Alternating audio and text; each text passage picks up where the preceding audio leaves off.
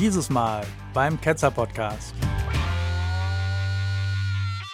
Nun, eine unserer langen Traditionen im Ketzer Podcast ist die Gottheit der Woche. Und hier stelle ich jedes Mal eine neue Gottheit vor, die vielleicht noch unbeachtet ist, um zu zeigen, dass der Gott oder die Göttin vielleicht doch etwas ganz Verschiedenes sein könnte, je nachdem, was man glaubt. Und hier für diese neue Vorstellung begrüße ich meine Mitketzer Iska, Ramona, Matthias und Jörn. Hallo. Hallo. Hallo. hallo. Okay, die Gottheit dieser Sendung ist die achte Dynamik. Und dazu lesen wir aus Manfred Lorca nichts. Denn der kennt die gar nicht. Das ist normalerweise meine erste Quelle. Also habe ich mich im Internet schlau gemacht. Die achte Dynamik ist der Drang zum Überleben als Unendlichkeit. Sie wird allgemein auch Gott, das höchste Wesen oder Schöpfer genannt. Doch es wird korrekt als Unendlichkeit definiert. Sie umfasst tatsächlich die Gesamtheit aller Dinge. Deswegen wird man laut L. Ron Hubbard erst dann, wenn die siebte Dynamik in ihrer Gesamtheit erreicht ist, die wahre achte Dynamik entdecken.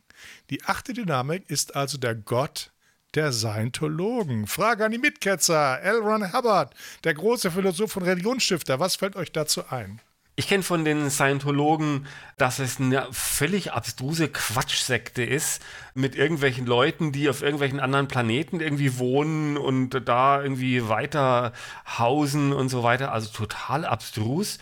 Und dass sie das mit so einem modernen Krimskrams wie so äh, die, die, diesen Hautwiderstandsmessungen, so Art Lügendetektor da irgendwie da deinen Geist irgendwie erforschen und ähm, dass viele Prominente dort mitmachen und da ihr Geld äh, ausgeben und dass sie so eine Art äh, Geheimdienst haben, der dann den Abtrünnigen irgendwie auf die Pelle rückt und dass das also ganz äh, hässlich ist. Also das ist so mein gefährliches Halbwissen über die Scientologen. Und da ich mal in Freiburg gelebt habe, kann ich mich daran erinnern, dass die auch dort in der, in der Fußgängerzone auf äh, Mitgliederfang waren und dann bin ich selber mal in so einen Raum geleitet worden wo man aber noch nicht wusste, was ist das jetzt, was sind das für Typen und so. Und da wurde ich auch an diesen komischen Lügendetektor da angeschlossen. Der hat aber dann irgendwie bei mir versagt oder so. Ich habe irgendwann mal, da hatte ich so eine Phase, da war ich sehr offen für, für alles, ne? Und habe mir dieses Buch Dianetik von L. Ron Hubbard durchgelesen. Ich glaube, das ist auch relativ verbreitet. Ich weiß nicht, ob die das immer so kostenlos abgeben oder so. Und da ist also nicht dieser ganze, sagen wir, offensichtliche Unsinn mit Tetan oder so, sondern ich glaube, das ist so eine Art Selbsthilfebuch, wo er meint, dass man so bestimmte Erfahrungen irgendwie speichert in sogenannten Engrammen. Daran erinnere ich mich noch. Und dann musst du die halt irgendwie wieder so loslösen, damit du dann nachher irgendwie zufrieden bist. Ich meine, sowas, also so mal so eine Art ähm, unsubstanziierte Self-Help-Idee wie, wie, sagen wir, Homöopathie oder sowas. Und jetzt müssen wir natürlich hier mal schauen, was glauben die wirklich? Es geht hier also um Scientology, die künstliche Satire-Retortenreligion des 20. Jahrhunderts, entworfen als Science Fiction von einem großen Liebhaber der Seefahrt, L. Ron Hubbard, der nicht nur die Sea Org gegründet hat, sondern auch fast sein ganzes Leben auf einem Boot verbracht hat. Das ist natürlich mir schon mal sehr sympathisch als der, den Admiral. Und jetzt ist dummerweise in der Dynamik, in der achten Dynamik, die siebte Dynamik schon erwähnt. Und deswegen müssen wir wohl oder übel über alle acht Dynamiken der Scientologen reden und sie durchdeklinieren. Tut mir leid, Matthias, damit verstehen, was die achte ist im Gegensatz zu den ersten, zweiten und so weiter. Also reden wir mal durch. Die erste Dynamik ist das Selbst. Oder besser gesagt, die Scientologen verstehen unter den Selbsterhaltungstrieb. Das heißt, dass man versucht zu überleben. Die zweite Dynamik ist die Kreativität. Dazu zählt laut äh, Hubbard die Familie, Sexualität, Aufziehen von Kindern. Ja, seltsam inklusiv und dazwischen geschoben ist dieser Begriff Dynamik, denn alles andere geht ums Überleben, aber Kreativität, ich weiß nicht, ich habe zwar auch versucht, den Kunstunterricht zu überleben, aber Kreativität hat mir da nicht geholfen dabei. Aber das fällt ein bisschen aus der, aus der Gruppe rein. Ich weiß Boah, auch warte, nicht, warte, wieso. warte. Vielleicht ist das, hängt das mit der Übersetzung zusammen. Das könnte ja hier für kreieren stehen. Ne? Familie, Sexualität, Aufziehen von Kindern. Ja. Das wäre ja so Fortpflanzung äh, praktisch. Ja. Also ich tut mir leid, das muss ein Übersetzungsfehler von der deutschen Scientology-Sekte sein. Also ich habe das jetzt nicht so ausgedacht. Die dritte Dynamik ist das Gruppenüberleben. Gruppe kann Zitat, Gemeinde, Betrieb, soziale Gruppe, Staat, Nation, Rasse, wie gesagt, wörtlich Zitat, oder jede beliebige Gruppe sein. Also eine Gruppe könnte zum Beispiel auch eine Gruppe sein. Also auch eine asoziale wahrscheinlich, keine Ahnung. Vielleicht subsumieren hier Scientologen auch Empathie und Nächstenliebe darunter, nämlich dass die Gruppe quasi, dass man für die anderen etwas empfindet. Aber Empathie und Nächstenliebe findet man eigentlich so wörtwörtlich nicht in diesen ganzen Dynamiken. Was interessant ist, ne, wenn man das durchschaut.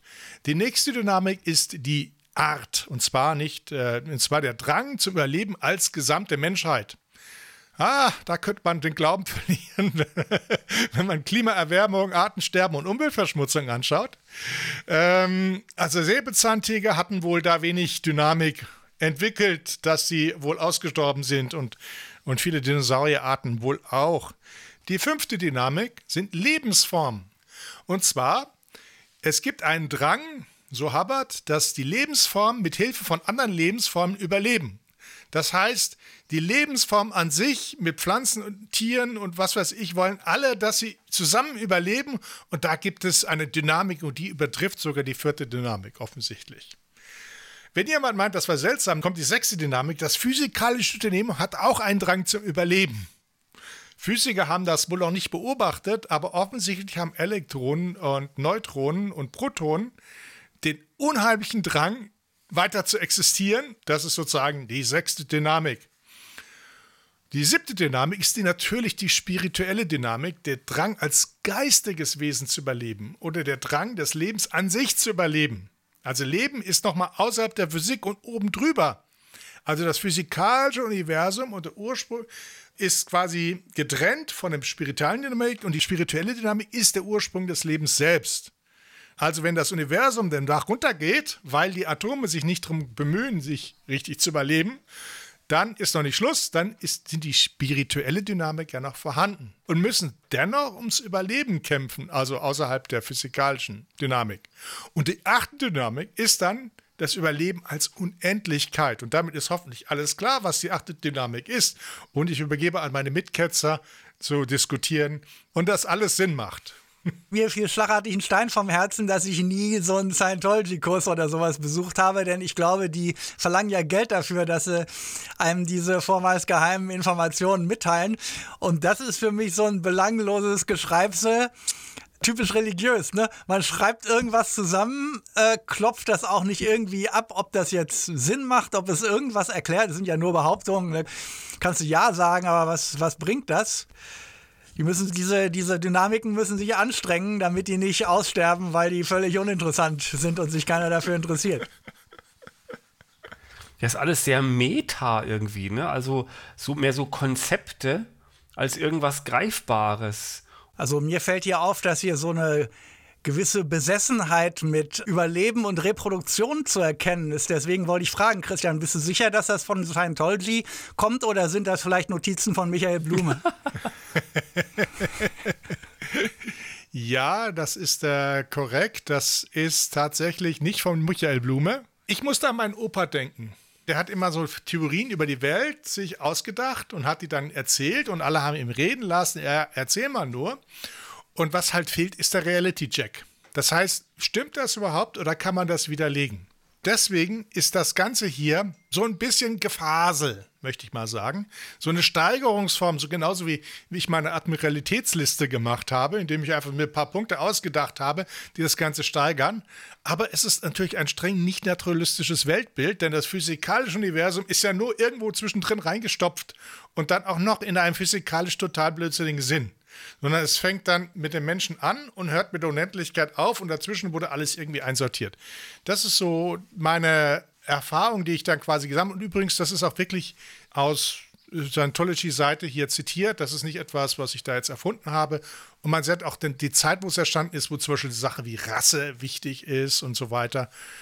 Es ist nicht plausibel und ich würde mal sagen, einfach nur Ad-Hoc-Erfindungen, die man da sieht. Und wenn da jemand es glaubt, dann kann er das natürlich glauben. Ich habe auch den Eindruck, dass Tom Cruise diese ganze Sache mit dem Überlebensdrang noch nicht so richtig verinnerlicht hat, aber egal. Der ist ja bekannter Scientologe. Ähm, ich wollte noch anmerken, Christian, zu dem du, was du gesagt hast. Ich sage ja manchmal, Wissenschaft erklärt die Welt und Religionen interpretieren die Welt. Ja. Nun, was hier steht, das erklärt überhaupt nichts. Das ist eine Interpretation, das kannst du dir da reindenken. So wie du beim Gemälde dir denken kannst, ja, der, der, der Künstler hat das gemeint, aber er könnte genauso gut irgendwas anderes gemeint haben. Das kannst du nicht feststellen und es hilft dir auch nicht weiter. Und Genau sowas ist das äh, hier. Aber ist das eine Gottheit? Und ist das eine Religion? Ja, sagen es doch selbst. ja, aber was denn? Ja, also, also die, die, die Christen und die Muslime und so weiter, die glauben ja schon an irgendwie einen personalen Gott. Und hier sehe ich keinen, keinen Agenten, ne, der etwas will, der einen Willen hat, sondern die Dinge wollen es selbst.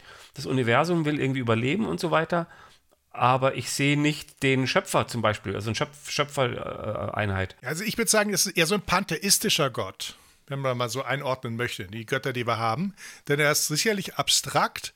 Es ist, äh, ist sozusagen die Gesamtheit aller Dinge, die man hat sozusagen, man hat ja diese quasi, diese tiefste Beleidigung ist der Tod, dass man quasi einfach stirbt. Ne? Das, das ist etwas, was, was einem stellenweise zu schaffen gibt, ne? speziell im Straßenverkehr und so.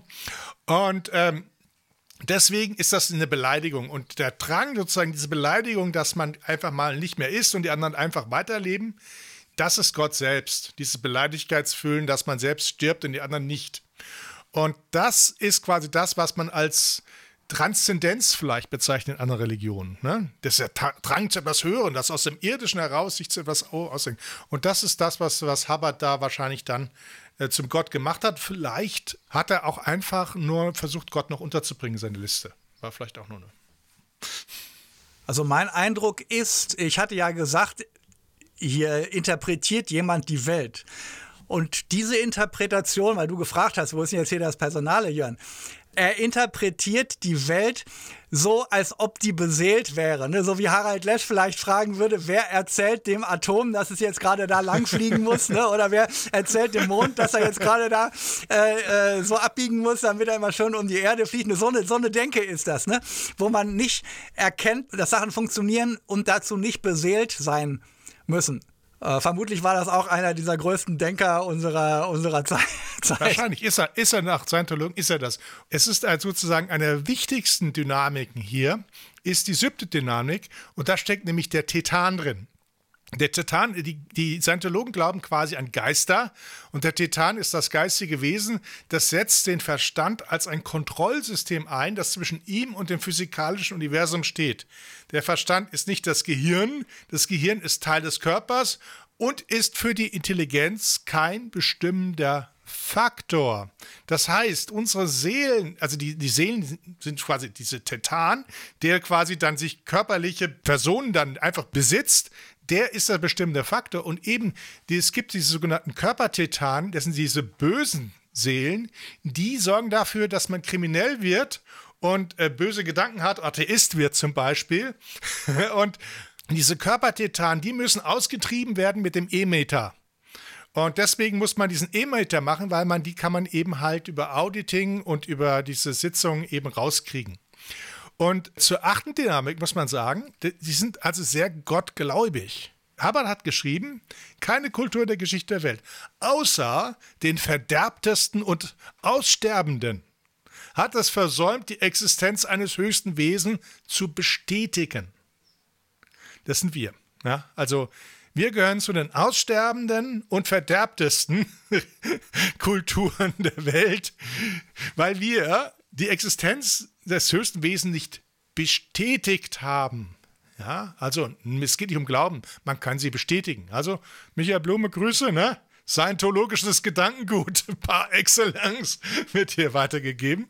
Ähm, es ist eine empirische Beobachtung, weiter im Zitat, dass Menschen ohne starken und beständigen Glauben an ein höchstes Wesen weniger fähig, weniger ethisch, weniger wertvoll für sich selbst und die Gesellschaft sind. Allein aufgrund von Beobachtungen lässt sich sagen, dass ein Mensch ohne festen Glauben eher ein Ding als ein Mensch ist. Auch ein Zitat. Und anders als die Religion jüdisch-christlichen Ursprungs hat Scientologen keine Dogmen bezüglich Gott aufgestellt, die sie ihren Mitgliedern auferlegt. Ist doch nett, ne? Ist doch super. Stattdessen, Zitat, erlangt man seine eigene Gewissheit auf jeder Dynamik, wenn man die eigene Stufe des Bewusstseins durch Scientology als Auditing und Ausbildung steigt. Also man steigt die Stufe des Bewusstseins immer hoch, man muss aber dafür Auditing und Ausbildung machen. Also, Frage an die Ketzer, ruckzuck, ruckizucki angetreten zur Gehirnwäsche. Der Quark versteht ihr nur, wenn ihr eure Körpertitan loswerdet und ihr gehört zur verderbtesten und aussterbenden Kultur, die man sich vorstellen kann. Gratulation. Was meint ihr dazu? Ja, ist mir auch gleich als erstes irgendwie aufgefallen, dass das wirklich was mit Gehirnwäsche zu tun hat, mit Kontrolle durch andere, eine Gemeinschaftskontrolle, in welchem Stadium sich man befindet. Man muss dann aus sich bemühen und darum kämpfen, dass man in die nächste Stufe kommt und so weiter. Und das ist auch so ein bisschen wie so eine Beichte, ne? dass, dass ständig der Priester irgendwie weiß, wo du stehst, was du denkst und so, wo du zweifelst, wirst sofort wieder eingefangen. Also dieses schäbige System haben die Christen also auch. Ich würde noch Folgendes hin, äh, ergänzen, und zwar, um was geht es da? Geht es da um Unterwerfung? Oder geht es um Mitsprache? Also kann der Mensch irgendwas dran ändern? Kann der sagen, ja, wir sehen das jetzt anders? Oder das ist jetzt für uns wichtig und so. Und das scheint ja gar nicht äh, vorgesehen zu sein. Du hast jetzt hier gesagt, äh, höchste Wesen und dieses komische Tetan, Geistwesen da und so weiter. Das ist dann so eben diese, dieser Boss, den sie da jetzt da reingeschmuggelt haben, der den Leuten das aus der Hand schlägt, dass sie selbst Mitsprache haben und diese Dinge vielleicht ein bisschen ändern können. Dieser intellektuelle Aufstieg, diese Karriere da mit den Dienstgraden da 1, 2, 3, 4, 5, der erinnerte mich an, was wir vorhin bei Frau Schwan festgestellt hatten. Als Außenstehender denkst du, die werden komplett verarscht. Ne, oder die geraten da in so einen Sog rein, wie sie verblödet werden. Aber die selber denken, die erreichen immer neue Bewusstseinsstufen. Du hast gesagt, Christian, das Gehirn ist Teil des Körpers und für Intelligenz kein bestimmender Faktor. Und ich erinnere mich noch, also das richtet sich jetzt aber wahrscheinlich nur an die über 50-Jährigen in unserem äh, Publikum. Da waren immer diese Anzeigen drin, wir nutzen nur 10% unseres geistigen Potenzials oder so. Da war immer Albert Einstein. Und ich glaube, das waren Scientology-Anzeigen. Ja. Und äh, du hast vorhin so gefragt, ob das jetzt eine richtige Religion war oder, oder sowas in dem Sinne. So habe ich dich verstanden, Christian. Und ich meine, es ist doch äh, so, so offenes Geheimnis, dass das so eine Art Strukturvertrieb ist. Ne? Die lehren dich das ja nicht kostenlos, sondern du musst ja, glaube ich, diese Audits und diese, diese Kurse zu den neuen Bewusstseinsstufen, die musst du ja bezahlen. Ne? Ja. Ne? Und dann ist das ja Multilevel-Marketing oder Strukturvertrieb, wo dann die neuen Anhänger selber das Geld latzen und dann immer noch neue Anhänger gewinnen müssen. Ja, finde ja gut, dass du es aus der betriebswirtschaftlichen Sicht auseinandernimmst, diese Religion. Aber wir sehen, wie wieder alles zusammenkommt. Irgendein, irgendein Schwachsinn, der gerade deswegen geheimnisvoll und undurchdringbar irgendwie wirkt. Und dann gibt es dann Experten, die das genau erklären können. Ne? Und dann entsteht da was. Wenn eine Sache übersichtlich und klar wäre, dann gäbe es dieses Ringen darum nicht und diese ganzen Experten, die es erklären und so weiter. Ne? Also das haben wir wieder. Dann haben wir Geld und der Pfarrer nimmt es von den Gläubigen und der Bischof nimmt es von den Pfarrern und der Papst nimmt es von den Bischöfen. Ne? Und so auch dieser Strukturvertrieb und dass die letztlich alle keiner richtigen Arbeit nachgehen, sondern die Leute verarschen. Und die höchste Autorität, an der das alles hängt, die da praktisch der Gewähr dafür ist, dass das kein Betrug ist, die ist irgendwie auf einem komischen Planeten oder auf dem Mond Tetra und kann mit dieser Wurzelbürste irgendwie, äh, hat schon was Loriot-mäßiges. Ne? Also ich sehe das Christentum, ja. Loriot und Scientology, das ist irgendwie, ist da eine Verbindung. Ich bin, weiß noch nicht genau wo, aber irgendwas ist da. Ich bin da einer Riesensache auf der Spur. Ich muss weg. Wie so ein, ach, wie so ein achtstufiges Jodeldiplom ja, genau. ne, mit diesen Dynamiken. Es gibt ja auch die Stufen dann Operating Tetan, also wie man dann quasi sich hocharbeiten kann. Da habe ich mir auch mal so ein, so ein Wandposter hier mal ausgedruckt, wo, wo dann draufsteht, aber das, das, weil die halt so viel schon bezahlt haben, ist das so, dass sie dann die nach oben noch erweitert haben, dass man nie ganz oben ist. Wenn man übrigens dann auf der obersten Stufe ist, dann lebt man nicht nur ewig, sondern kann auch fliegen was man vieles, viele Szenen erklärt in, in, in Bei Tom Filmen, Cruise. wo Tom Cruise mitspielt, ja. Jörn, bei einem, was du gerade gesagt hast, bin ich noch drauf angesprungen. Ich weiß nicht, ob du das genauso gemeint hast. Du sagtest, wenn alles klar wäre, dann würde man ja, sagen wir, nicht auf solche Sachen reinfallen. Und da meine ich, das Problem ist nicht, dass die Realität nicht klar wäre, sondern dieses magische Denken, von dem ich vorhin auch gesprochen habe, dieses Interpretieren und dadurch ergeben sich erst die Probleme. Ne? Ja, wenn du die Welt irgendwie so als beseelt betrachtest, ne?